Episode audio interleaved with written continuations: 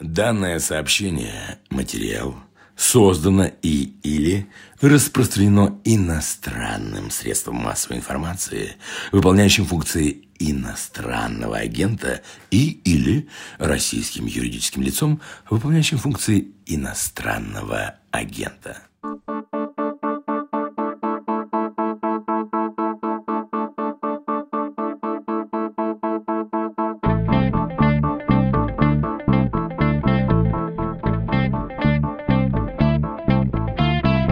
Здравствуйте, это ежедневный с перерывом на воскресенье подкаст «Медузы. Что случилось?». Он посвящен новостям, которые долго остаются важными. У микрофона Владислав Горин. Скоро ко мне здесь присоединится политолог Александр Кынев, и мы обсудим наблюдаемое в природе и требующее объяснения, может даже прогнозирование. Вот какое явление. Снижаются рейтинги власти в России, причем как партии, так и непосредственно лидера, который находится на посту президента. К тому же происходит накопление конфликтов, как больших, так и малых, локальных, а адекватные адекватной политической формы это все не находит и, видимо, уже найти не сможет, потому что практически любая протестная, оппозиционная активность в России криминализирована. Не верите? Вот примеры. Мы записываем эпизод 1 июня, так что просто прочитаю пару заголовков с главной страницы «Медузы». Полиция пришла с обысками к политику Дмитрию Гудкову. Дальше. В Петербурге задержали бывшего директора «Открытой России» Андрея Пивоварова. Ради этого в Пулково перед вылетом остановили самолет в Варшаву. И еще левую активистку Дарью Полюдову приговорили приговорили к шести годам колонии по обвинению в оправдании терроризма. Но вот если честно, все названные выше персоны, такая уж это великая угроза строю, стоило ради этого останавливать самолет или давать вот этот огромный срок в 6 лет колонии. Ну и до Гудков, который был вообще-то депутатом Государственной Думы, что он сместил кого-то с поста, не смешите. Ну вот и до них дошло, потому что, в общем, никого больше не осталось на оппозиционном неподконтрольном поле. Очень скоро, буквально через минуту, Александр Кынев и то, какие формы примет протест.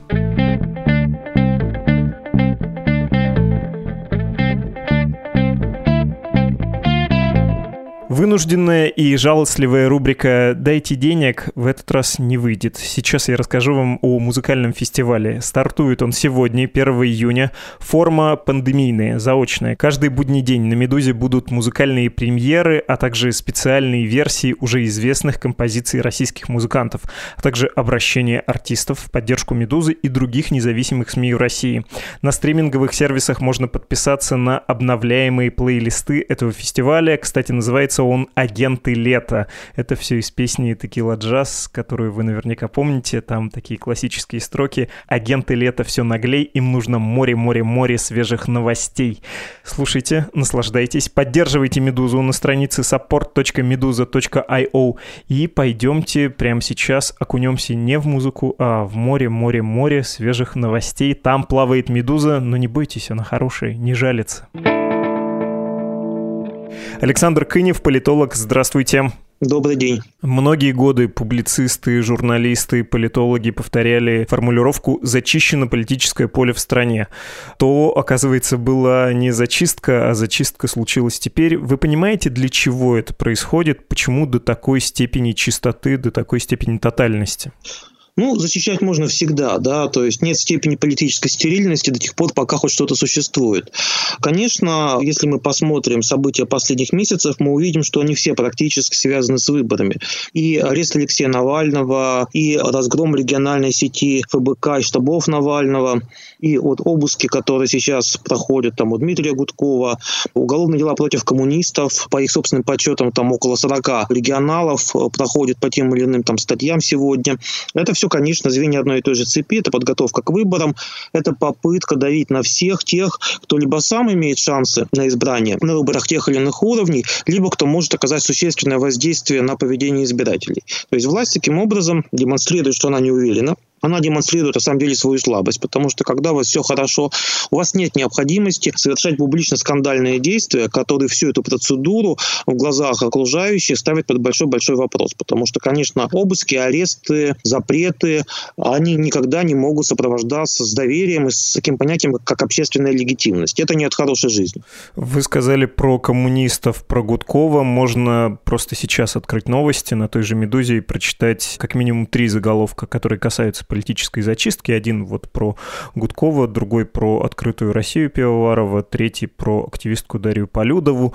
Но я все-таки не очень улавливаю, зачем все это делать, когда выборы предельно подконтрольны, и вообще, когда у тебя достаточно прочная система. Как-то она прожила предыдущие годы аж с двумя Гудковыми и аж в Государственной Думе.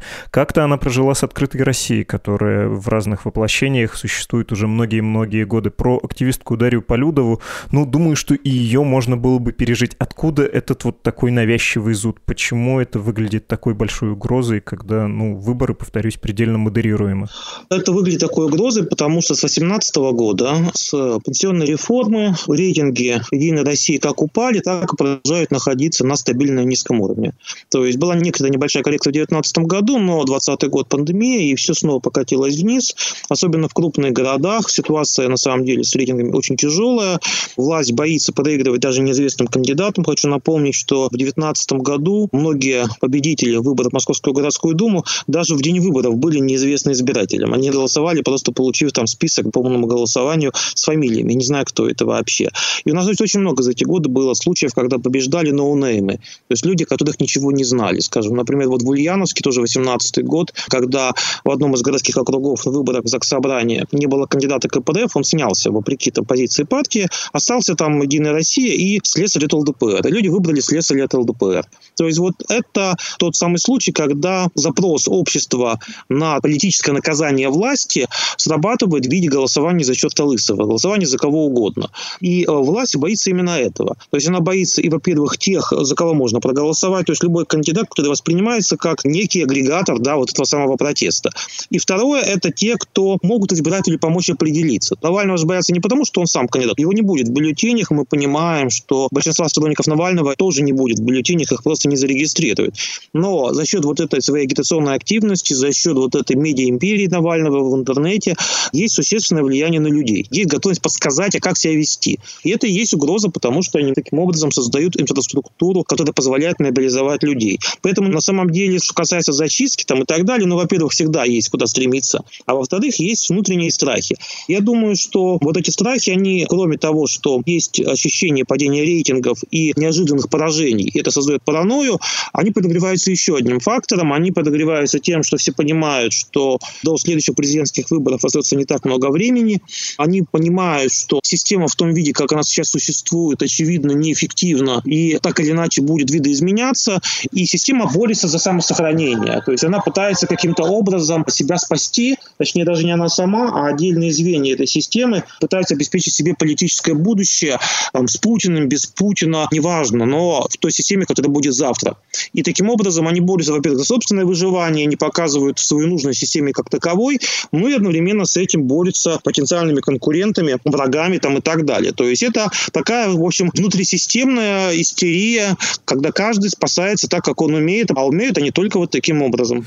Про страхи, если говорить, ну, опять же, повторюсь, поскольку выборы подконтрольны, страх состоит в том, что, допустим, какую-нибудь Тихановскую, нам она казалась непроходной, не опасной, неважной, а народ за нее проголосовал и не верит в цифры, которые сейчас видит. В этом страх страх в любой неподконтрольности. То есть любая неподконтрольность – это зло. Да? Они боятся принципа домино, что сегодня одна неподконтрольность, завтра вторая, послезавтра третья, а понимая, что основа режима был высокий рейтинг, ее уже больше нет, это скорее иллюзия, это такие мантры, поскольку этот ресурс, он во многом скукожился, то возникает ощущение такой темной неуверенности в будущем. Да? И вот у них рядышком есть пример Беларуси прошлогодний, когда при отсутствии конкурентов, как вы правильно сказали, да, всех э, либо либо арестовали, либо просто не зарегистрировали, казалось бы, ну, совершенно там безобидной домохозяйкой. И она оказывается грозной альтернативой многолетнему лидеру. И они посмотрели, как Александр Григорьевич боролся с оппозицией, они увидели, что можно, имея массовый протест, все равно остаться у власти, главное сохранить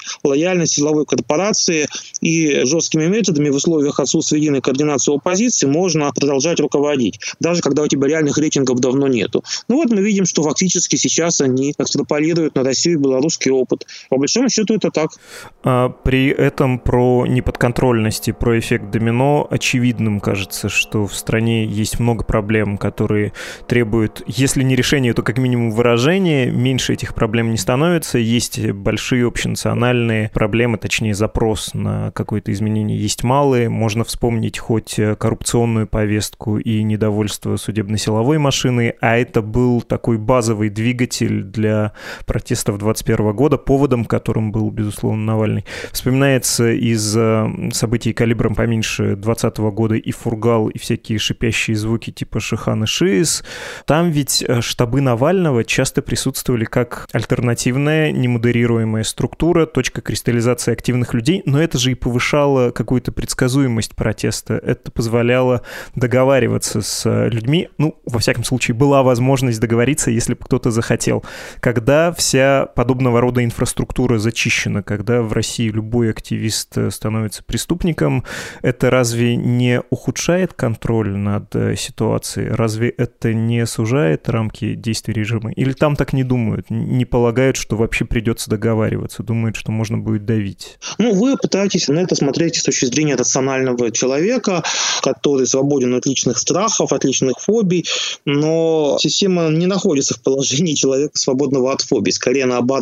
Она полна страхами, есть профессиональная деформация сознания у силовиков, а элементом этой деформации является конспирология, как норма жизни, является постоянная профессиональная паранойя. Умножаете все это вот на количество негативных сюжетов, то и получается, что система постоянно пугает сама себя. И надо сказать, что попытка представителей оппозиции еще и надувать щеки, и иногда преувеличивать, приукрашать собственные возможности, является еще дополнительным катализатором. То есть сторонники оппозиции за счет вот таких бравурных роликов думают, что они поддерживают боевой дух, а они еще и дополнительно систему пугают, и она в итоге совершает еще дополнительные глупости, которых бы она, может быть, бы раньше и не сделала. То есть получается вот такой как бы испуг, это вот такая психологическая нервная реакция, которая действительно иррациональна, которая системе на самом деле наносит больше вреда, чем пользы, потому что она ее, во-первых, публично делегитимизирует, она снимает у всех и внутри, и вовне страны последние сомнения в том, что нет уже давно никакого рейтинга, а есть вот только манипуляции, силовое принуждение.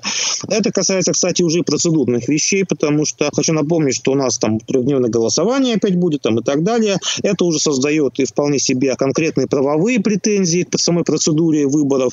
Мы видим, как пышным цветом, значит, расцветает попытка уже силового лишения избирательных прав большого количества избирателей, что просто уже дикость. Раньше у нас была одна комиссия там в Совете Федерации, которая занималась постоянным разоблачением внешнего вмешательства. Теперь у нас идет размножение этих комиссий. Буквально на днях объявлено, что уже даже в ЦИКе будет регулярное направление, которое будет заниматься такими же вопросами во главе с господином Борисовым. То есть борьба с внешним вмешательством у нас идет вширь. Знаете, сразу вспоминается эпоха Иосифа Виссарионовича о том, что по мере, значит, социализма борьба будет расти. Вот мы наблюдаем, что, видимо, по мере укрепления режима борьба, видимо, с ним начинает расти. Правильно, Единой России нам тоже тут рассказывали, что, оказывается, были какие-то никому неизвестные, ничем не доказанные попытки взлома этого самого сервера, где шло электронное голосование. Кому нахрен было нужно это абсолютно предсказуемое, скучное и убогое голосование на праймере Единой России, где загоняли бюджетников и все победители были известны заранее, большой-большой вопрос. Но главное сказать, да, главное сказать, что вот есть какие-то мифические силы, которые нас злобно гнетут. То есть система сама себя пугает, сама себя уверяет в том, что вокруг враги, сама себя пытается мобилизовать. Ну, а, как известно, когда вы с чем-то боретесь, это неизбежно появляется в нашей жизни. То есть, если ты начнешь расчесывать себе какую-то часть тела и считаешь, что она болит, она обязательно и заболит. Потому что расширение репрессий, попытки давить на довольно беззащитные, безобидные общественные организации, которые много лет никому не мешали, спокойно ходили на семинары, на совещания в тот же ЦИК, ну, это было элементом даже поддержания некой публичной благопристойной картины. А сейчас происходит искусственная радикализация, происходит увеличение количества людей лично вовлеченных, потому что когда вдруг выясняется, что ваши друзья, знакомые, коллеги оказываются жертвами репрессий, вы на окружающий мир смотрите немножко по-другому. Уже не говоря о том, что и в самой оппозиции, даже в системной, за счет давления происходит сепарация. То есть часть людей уходит из политики, но те, кто остаются, они более радикальные, более злые и более готовы к более жесткой борьбе. То есть, таким образом, попытка проводить жесткую политику, она ведет к тому, что вы в итоге обостряете ситуацию, увеличиваете риски того, что смена произойдет уже не совсем комфортным для вас образом, когда уже договариваться будет не очень комфортно, а возможно и не с кем. Понятно. Если бы вы были советником, ну, неважно кого, президента Путина, если бы вы хотели ему добра, но при этом понимали, что его задача удерживать власть максимально долго, и это режим личной власти, никакой трансформации он не приемлет. Вы бы ему что посоветовали? Какие риски снижать? Как вот это домино, вот этот набор кризисов, которые в какой-то момент могут стать многочисленными и неподконтрольными, попробовать купировать? Очевидно, что давление, постоянно расширяющееся, это порочная стратегия, которая ведет в тупик. Нужно выдавать выхлоп недовольства. Поэтому обычно авторитарные режимы комбинируют силовые меры и какие-то поощрительные. Поэтому система может оставаться в неком достаточно комфортном для себя состоянии, если она будет компенсировать вот эту силовую составляющую созданием параллельных механизмов какого-то выхлопа недовольства. То есть это может быть вот регистрация на выборах, условно говоря, неких партий, кандидатов, за которых все равно, видимо, можно будет проголосовать, делает некую сепарацию, да, что вот это правильная позиция, это неправильно. Но все равно хоть какие-то варианты выбора в этой ситуации все равно должны быть. Путем каких-то компенсаций социально-экономических для групп населения, снижающих напряжение. То есть, грубо говоря, вот обратите внимание, у нас, скажем, например, вот сегодня утром там новости про арест Пивоварова, про обыски Гудкова и очередное сообщение, что вот еще в 10 стран открывают рейсы самолетов. Что это какая-то хорошая новость. То есть снижать напряжение можно какими-то хорошими новостями, какими-то позитивными ожиданиями, надеждами, когда, ну, не все же так плохо, смотрите, вот там что-то лучше, там что-то лучше, там и так далее. Нужно давать выхлоп негативные эмоции, потому что если все новости плохие, то происходит суммирование негатива и рост агрессии. Соответственно, нужно помогать этот негатив как-то разряжать. Отвлекать на какие-то другие скандалы, там, спортивные, э, связанные с музыкой, с чем-то еще, не знаю, да, то есть здесь вариантов очень-очень много, но вот, например, Сергей России, скажем, привлекали внимание за счет смешных роликов Юлии Волковой, да, группы Тату и так далее. Ну, мы это и так отчасти видим, но, на мой взгляд, мы видим это все-таки в недостаточном объеме. Все равно э, законопатить все дырки невозможно, если все законопатить, рванет. Поэтому, если режим жалобы сохранится, он должен каким-то образом успокаивать население, а не возбуждать его, и давать возможность для реализации недовольства легальным путем. Тогда общество может сделать вид, что оно не замечает тех жертв и того расширяющегося круга людей, которые подвергаются репрессиям. Понятно. Вы в начале разговора такую формулировку употребили про то, что система старается сохраниться. А насколько она именно сохраняет себя, не изменяя себе? Потому что некоторая политическая сложность, большая политическая сложность, чем в Белоруссии, она ведь помогала существовать этому строю, ну, в том числе обслуживала, смягчала какие-то внутренние конфликты внутри правящей группы, точнее, групп. Был какой-то баланс ведомств, опять же, финансово-промышленных групп, гражданской и негражданской части государственного аппарата. А теперь он явно нарушен, и нет ли у системы желания этот баланс снова обрести? Неважно, какое желание у системы есть, упроститься до конца и не получится. Россия слишком сложно устроенный механизм и с точки зрения территории, и с точки зрения реального разнообразия укладов, количества элитных групп и так далее. Поэтому Беларусь из нее впился физически не получится. Это утопия. Если кто-то на это надеется, то это глубокая иллюзия. Институционально российский режим намного более сложный, чем белорусский, с гораздо большим количеством игроков, с гораздо более сложными механизмами контроля, чем в Беларуси. Поэтому копирование Беларуси, оно касается не системы, оно касается скорее механизмов, там, наверное, готовности к жестким акциям. То есть какого-то лишь одного из элементов политики, но не системы как таковой. Об этом и речи не идет. Белоруссия, так же, как до этого Венесуэла, так же, как до этого там некоторые другие авторитарные страны, она просто показывает, что главное для режима сохранить лояльность силовой структуры. Да? То есть население может быть нищим, но силовики должны быть лояльными. И тогда в условиях деморализованной оппозиции, у которой нет единства, власть может сохраняться даже в условиях тяжелой социально-экономической обстановки. Это главный белорусский урок. А о копировании белорусской политической системы речи не идет и быть не может. Я бы добавил, что все-таки еще сохранение единства правящего класса, потому что за этим в России следят, и это пока удавалось. Нет никакого абсолютно желания говорить, что это монолитная структура, но это такая скоординированная, рыхлая коалиция, которая, в общем, признает некоторые общие постулаты, например, что есть один главный человек, вот э, особенно хорошо было, когда у него был высокий рейтинг, который может выступать арбитром. Не видите ли вы, что нарушается вот эта система, и какая какая-то или какие-то из групп могут сказать, о нет, мы уже не очень заинтересованы в этой системе, и мы готовы в случае, не знаю, массовых протестов выступить раскольниками. А это, в общем, одна из слагаемых революций, когда происходит раскол элиты. Я думаю, что внутренняя конспирология, она присутствует. Без нее истерия была бы невозможна.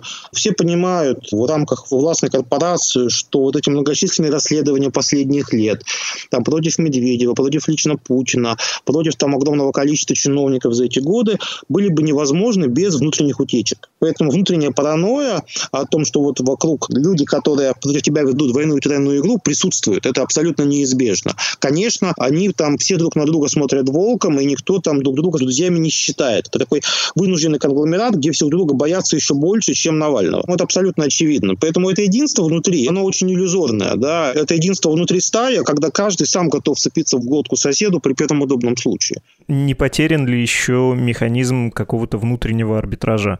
Потому что, как ни странно, даже российские выборы иногда были способом решения таких конфликтов. Можно вспомнить какую-нибудь Иркутскую область, где довольно большие общенациональные группы властно-экономические решали свои конфликты вот на выборах, специфических, но выборах. Это очень сложно сказать. Сам факт вот уголовных дел громких за последние годы, сам факт громких падений чиновников с должностей говорит о том, что вот эта внутренняя грызня принимает очень жесткие формы, да, и в ней, как мы видим, периодически шатаются очень крупные фигуры.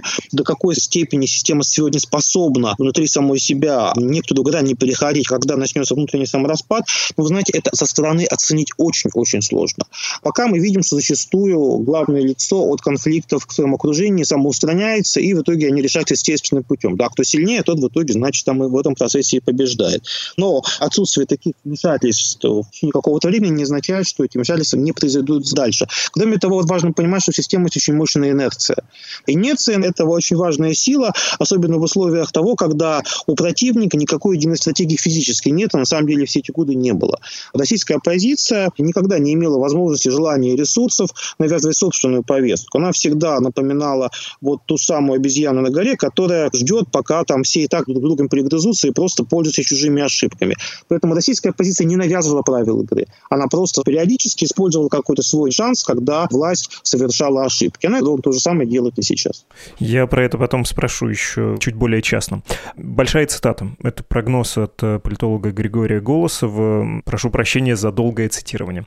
Борьба с политической преступностью в виде окончательного искоренения легальной оппозиции независимых СМИ идет полным ходом, и я думаю, после выборов в основном закончится. Через некоторое время, однако, Россию захлестнет волна борьбы с экономической преступностью. Произойдет это не потому, что бизнес вдруг начнет нарушать все законы подряд, а потому что удерживать силовиков от отъема собственности у всех видов уцелевшего по сей день несильного бизнеса у властей не будет ни желания, ни даже возможности. А лучшего способа отнять бизнес, чем обвинить собственника в экономических преступлениях, не придумано.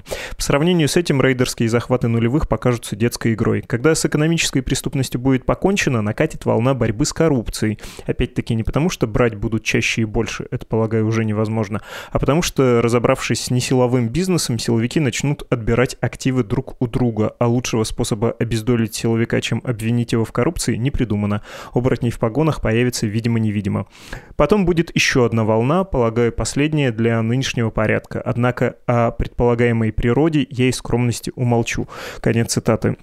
Там в комментариях, на самом деле, Голосов э, пишет, что это, видимо, будет внутренняя грызня в правящем классе с привлечением широких слоев населения. Ну, в общем, мысль понятна. Как вы себе представляете ближайшее будущее? Похожа ваша картина на то, что я сейчас описал, цитируя Голосу? Да, это типичный случай эволюции авторитарных режимов.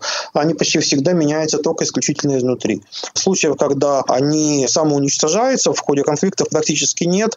Это почти всегда, когда одна группировка съедает другую. Там одно крыло побеждает другое крыло, а позиция населения в данном случае воспринимается исключительно как внешний союзник, который может повлиять на внутренние конфликты, но не является силой, способной в них победить. То есть в этом смысле шанс общества и шанс оппозиции быть наготове, когда такие конфликты усилятся и станут достаточно мощными, в надежде, что одна из группировок, которая будет бороться, может обратиться к ним как союзнику и в рамках этих взаимоотношений может дать какие-то обязательства, гарантии с точки зрения того, как будет система устроена в будущем. Это единственная позитивная новость, которая вот в этом все может быть, если пойдет по этому сценарию. Но, как показывает опыт, не бывает никогда авторитарных режимов, которые движутся только по одной линии, с точки зрения, допустим, бесконечных репрессий там, и так далее. Все все циклично, всегда фазы ужесточения сменяются фазами либерализации. После Сталина обычно приходит все-таки Хрущев или Маленков, после Политбюро приходит Горбачев там, и так далее. Поэтому неважно, кто есть сегодня. Сама эволюция, сама история говорит о том, что следующая фаза неизбежно будет сопровождаться некой либерализацией, и неважно абсолютно, какова будет фамилия того человека, который в это время окажется во главе. Союзники и люди, которые сидят на горе, смотрят, э, предоставится ли шанс э, как-то сыграть на ошибки действующей власти, так вы сказали про оппозицию. Вот если можно еще немножко про роль и про способность вот этой новой русской политэмиграции, потому что действительно не правительство в изгнании, но штабы потенциальных кандидатов в президенты за рубежом сейчас есть. Двух кандидатов могу точно насчитать. Михаил Ходорковский и Алексей Навальный. Что думаете о способности вот этой эвакуированной инфраструктуры политической и насколько она может формировать повестку? Потому что, когда вы говорили про то, что оппозиция не формирует повестку, это звучало немножко упреком. Есть ли у нее способность это делать? Но у нее нет способности по объективным причинам. Для этого нет инфраструктуры, сопоставимой с государственным аппаратом и государственными медиа. Система, конечно, пытается создавать свои площадки. И Михаил Ходорковский и Алексей Навальный создали свои информационные системы по разной степени мощности конечно, это в каком-то смысле новые медиа. И то, что старые медиа умирают, ну, я бы вот не смотрел настолько пессимистично на картину, как Григорий Голосов. Просто меняется структура медиапространства, то есть меняются носители. Соответственно, во многом умерли уже классические газеты.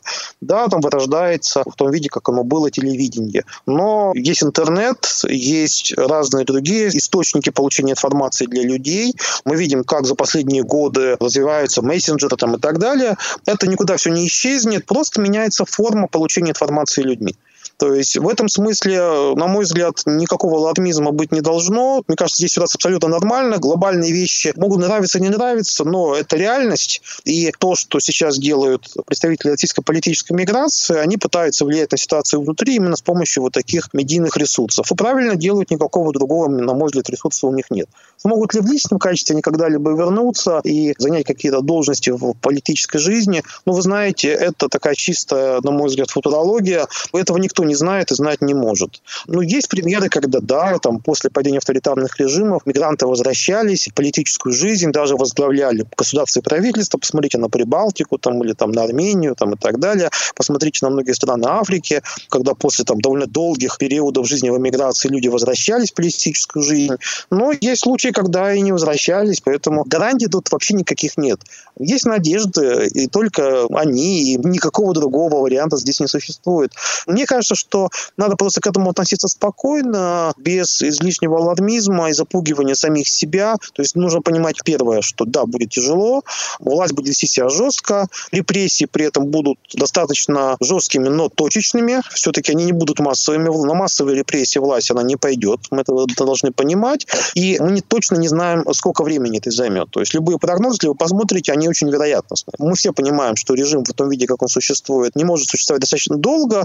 Это некий обозримый горизонт, это не десятилетия, это гораздо меньшее количество времени, но сколько это, там, 5-6 лет, 4-3, вам никто не скажет, да, то есть это может случиться чуть быстрее, может случиться медленнее, в зависимости от э, каких-то форс-мажорных событий, ситуации в экономике, накопленных внутренних ошибок, усталостной деформации, каких-то кадровых перестановок там и так далее. Совпадет ли это с графиком выборов, неизвестно. Скорее всего, нет. Неизвестно, но чаще всего все-таки совпадает, потому что выборы и предвыборные страхи и ошибки обычно и есть главный катализатор.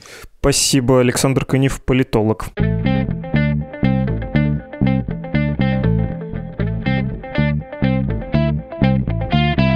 Вы слушали подкаст «Что случилось?» о новостях, которые долго остаются важными. Пока ждете нового эпизода, послушайте другой подкаст «Медузы. Текст недели». Также подключайтесь к музыкальному фестивалю «Агенты лета».